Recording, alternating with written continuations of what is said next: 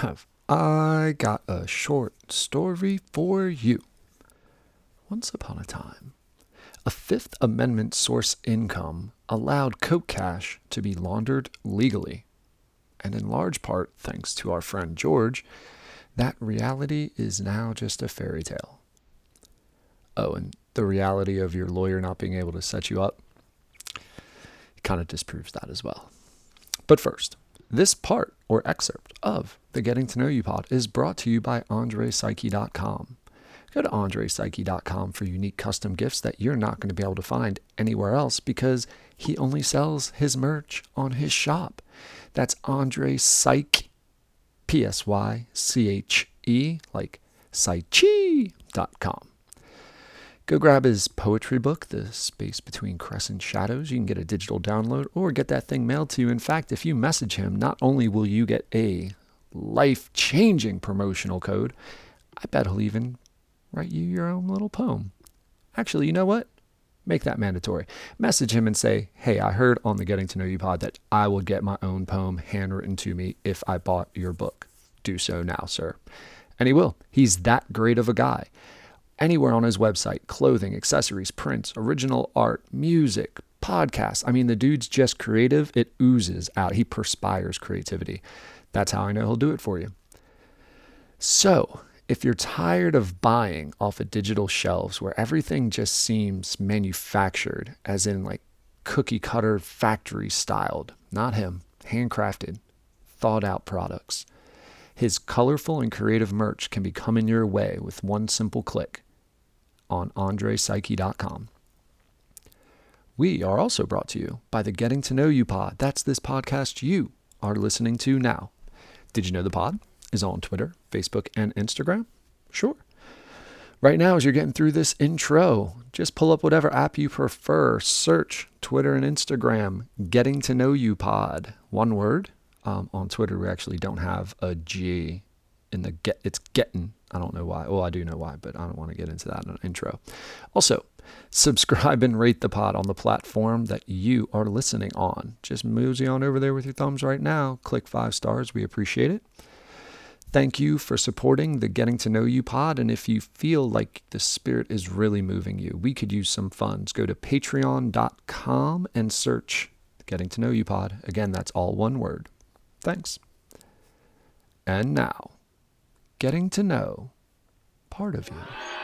Hello. Getting to know you, getting to know all about you. I'm gonna do a terrific show today. Getting to like you, getting to hope you like me. Because I'm good enough.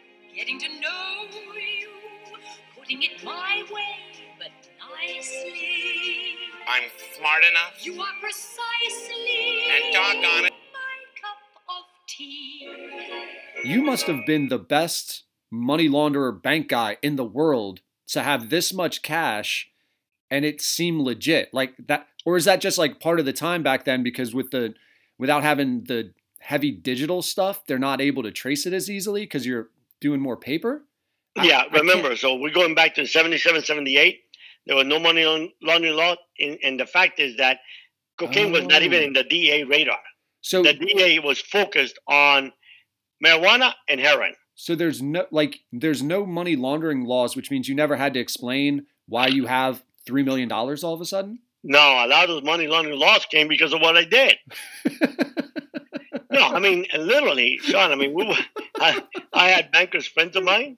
I would literally go into the bank whenever the bank closed, and uh, with, with now that part about Scarface is true. We would go in there with grocery bags full of money and deposit it, and then from there it would be deposited to a different form number of bank accounts that I had created.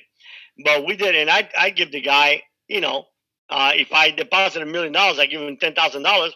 Well, he, he, probably makes five thousand dollars a year. Oh, so yeah. he like called me up. When are you gonna make the next deposit? So and the thing is, because I could justify the lifestyle I lived. I paid taxes. Right. You know, even when I was making millions, I was declaring millions. Right. I declared it as Fifth Amendment source income. Notice now oh. that that oh. doesn't exist. Right? Fifth Amendment source income. Like I've heard of the 5th mm-hmm. Amendment, but I'd never heard of Fifth Amendment source income.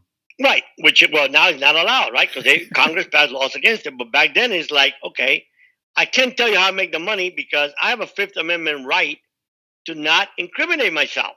Oh my God. So take my money and don't worry about it. And they didn't even care. So I'll tell you, I'll tell you a neat story that happened in 79. So I get arrested in April, beginning of April 79. My tax uh, return is due April 15th. So we filed an extension. And then I'm meeting, I, you know, I have a million dollar worth of attorneys, right? I have the best criminal minds in the world. So I hired this guy out of Washington named Austin Doyle. Cowboy comes in with cowboy boots, talk like a redneck. Great guy. He had, rep- he had represented Nixon. And I'm like, what are we to do? Because I got to file this tax return by October the latest. And uh, if I file the tax return and I declare, they're going to use it against me. He's like, oh, easy what we're going to do. I'm like, what? He said, okay. So let's sit down and figure out if they have been following you, how much money could they trace that you have spent? So I said, okay. So let's say that they see me spending a million dollars a year. He said, okay, let's declare $3 million. I said, all right. He does the tax return. I owe, you know, 800 some odd thousand dollars, whatever it was at that time. I don't remember. And he says, so which you're going to give me the money and you're going to file this tax return with me. And then I'm going to write a letter to the government, which he did, which the letter is still used today in the IRS Academy. And I'll tell you why I know. So he writes a letter and he says, My client is a drug dealer. My client has made millions last year. My client is declaring all his income. My client has filed a tax return with me. My client has deposited the tax debt with me. But I have advised my client under his Fifth Amendment right not to give you the tax return unless you will tell us that you will never use this tax return in any criminal proceeding that he has pending. Well, needless to say, they're going to do that, right? So we do. We filed that. Boom. They didn't do that. And man, I think like seven, eight years go by, or six. I don't know how many years. So uh, I don't remember the, the. Anyway, I get a letter from the IRS. According to our calculation, uh, you owe uh, $15,316 for 1979. If you agree, send us the money in a cashier's check and sign here. Man, I got that cashier's check so fast. I send it to them, right? Did not agree. I did not sign it. So this is 79 tax return. So at the end, let's say 80. So I wait till 80, 81, 82, 83, 84, 85 till the, the uh, statute of limitations run out. They never came back after me. I get the rest of the money from my attorney. Case closed. I get arrested in 1990, and they have a task force, right? Because what they wanted was my assets. Well, one of the task force members, really great guy, IRS guy, named James Ruka, he's like, Do you realize that we still use your letter in the IRS Academy? How the hell you got away with that? We still laugh about that. so, so that's uh, your your lawyer wrote to the IRS saying that he's a drug dealer, and if you want him to pay taxes, like if you want to get a bunch of money from him, you just can't ever make get him in trouble for being a drug dealer. Here's the money. Like that was the agreement. Yeah, uh, the agreement was That's my amazing. client has filed a tax return. He's done everything he's supposed to do by law. Right. I'm his attorney. I'm telling him he cannot give it to you. He gave it to me, and I'm not giving it to you, IRS. You tell me, you write me back and say, Mr. Doyle, we hereby affirm that we will not use that tax return against Mr. Valdez in any criminal proceeding. That's amazing. Right? Yeah. So, needless to say, they're not going to agree to anything. I don't even know if they read the freaking letter, but I, they didn't. Because my defense was not that I wasn't innocent. My defense was, hey, I'm a I'm a drug dealer. I'm the biggest drug dealer in the country. But here's the deal, fellas. I have a constitutional right to be tried where I committed my offense. I didn't commit no offense in Macon. I never even been there in my life. This airplane was not going to Macon. If you want to try me, you try me in Miami. And I knew that they couldn't. So that was my defense. And we uh, we were sure that we were going to win. I mean, I had the best. I had Gene Baker was the dean of law school at Harvard. Uh, Alan Dershowitz. I had everybody that you've hear about. I spent over a million, million and a half wow. in uh, in 1979, 1980, and I lost every single damn appeal. Same thing with bail. I get arrested, I get to Miami, and they're like, the government's asking for seven million dollar bond, and I'm looking around wondering who the heck they're talking about, right? Definitely not a 23 year old kid that has never had a traffic ticket in his life, right? And my attorney said, "Well, no, they're talking about you." I'm like, "Have they had of in mind?" You know, you, first of all, I know enough about law. I'm going to be a lawyer. That the only reason that you do not give bail to someone is if they're a danger to the community, a murderer, not a drug dealer. And uh, and I'm like, how the hell? These people don't even know who I am.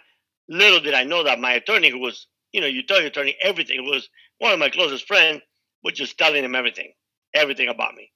You know, who I was, how many millions I was making. I mean, they were like in shock. Did you find out why?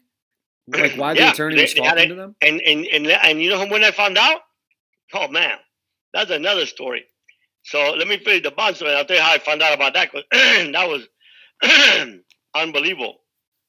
So they're like, they said the bond at two million dollars. I was going to make it, but my attorney said you can't make it. My new attorney because all, all, all they're waiting for is to put up the money for that, and they're going to use that against you. So I'm in jail without bail, and uh, the, the reason the government justified it, and I had Alan Dershowitz defend me on the bail. It got all the way up to Supreme Court. Is that the government said the level of drug dealing that Mr. Valdez deals in, not only is he a danger to his community, he's a danger to the whole world. And uh, and I forgot which is, uh, Supreme Court justice says in this court's opinion, Mr. Valdez is a financial genius who can move all around the world. There's accounts all over the world that government doesn't know about. So anyway, they uh they denied my bail. I never knew how where was all this coming from. My second time around, a guy comes, another inmate trying to make a couple bucks says, "Hey, have you ever done a freedom of information?" I said, "No, why?" He said, "Don't you want to find out what happened in your case? It, I mean, it's been already enough years that they got to give it to you now." I'm like, "What do I care? I mean, I'm doing the time. That's not the matter. I did the time." He said, "Come on, man. I need a hundred bucks." So I'm like, "All right, go ahead, file it for me." And he did, and I got it back. then one day, Sean, I'm sitting in my bunk reading through this, and the way they give you freedom of information, right? So they give you all the notes from the government, but they black out with a black magic marker the name of anybody. Okay. That is of, of value to the government, like a witness or anything like that, right? Gotcha. So they talk about a conversation, and they and they and they black out one name and left the other two names there. Well, I knew exactly who that other name was, you know. Mm. Then then all the pieces started to fall like a jigsaw. Boom, boom, boom. Why did he not represent me? Why did he ended up hiring another lawyer for me when I've been paying him hundreds of thousands of dollars a month? That in case me or any of my people get in trouble, he's to represent us. You know. Right. Never, never knew any of that. You know. And then guess what, brother? I'm being transferred from Atlanta to Miami, and uh, I have to go and put my name in the phone list to use the phone. And who is right in front of me? My attorney, Mel Kessler. Okay. Okay. He had finally he had finally got busted again because the guy was crooked as all can be. Greatest greatest drug lawyer in the seventies in Miami. Anyway, he sees me and he thought he saw a ghost. He's like, I'm dead. I'm dead. So he went to hug me. I moved back. I said, Don't hug me. I said, I'll go to you. After you sign the name, I'll sign my name and I'll go see you in your room. So he just knew. I mean, he just knew that that's it. He had minutes left. He know how much power I had, hundred bucks would I could have had anybody just shank him right there. So I went there, and I mean, he was like shaking, sweating, and I'm like, Mel, you don't have to worry about it, man. I'm a Christian. I forgive you. Wow. I said, you know, but for the rest of your life, you're gonna worry, looking behind your back, because see, he knew what happened when I found out. I called the attorney, Marty Weinberg, that represented me, and I said, I know who told on me. And he's like, who? And I said, Mel Kessler. Well, Mel is the one that hired Marty, right? And he's like, impossible. I said, I said, Marty, I have it here on the Freedom of Information. So I'm sure he told Mel two years before I run into him, you know? Yeah. so I'm like, you don't have to worry about it. And then he says, he says, listen, I got cancer. I got probably less than six months to live. And he did. He died of cancer in prison. Oh wow. And he said, uh, I'm sorry. They had me and, you know, I don't know. I got blinded and, and I, and I turned you in. So I'm like, hey, you know what? I'm a Christian now. God's forgiven me. you probably did me. Sorry about that. That's all right. yeah, you've been talking a lot. It's okay. he said, I said, I said, you actually probably gave me, did me the biggest favor in the world.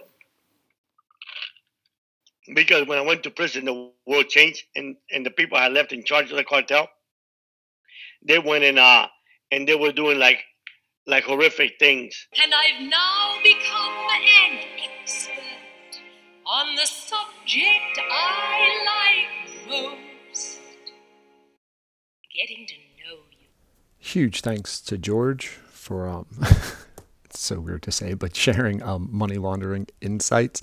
How fucking jealous are you that Fifth Amendment source income gone? Poof, vamoosed, son of a bitch. Man, and a lawyer flipping on a client? What the fuck? Ah, anyway. Also, thanks to AndrePsyche.com for sponsoring the Getting to Know You pod. Check out his website for trippy, unique merch that's psychedelically worth checking out. Please follow, friend, subscribe, rate the Getting to Know You pod wherever you can. And if you are moved by that financial charitable spirit of yours, go to patreon.com, search Getting to Know You pod to help us make some money. We appreciate it. Vaya con Dios, hermanos.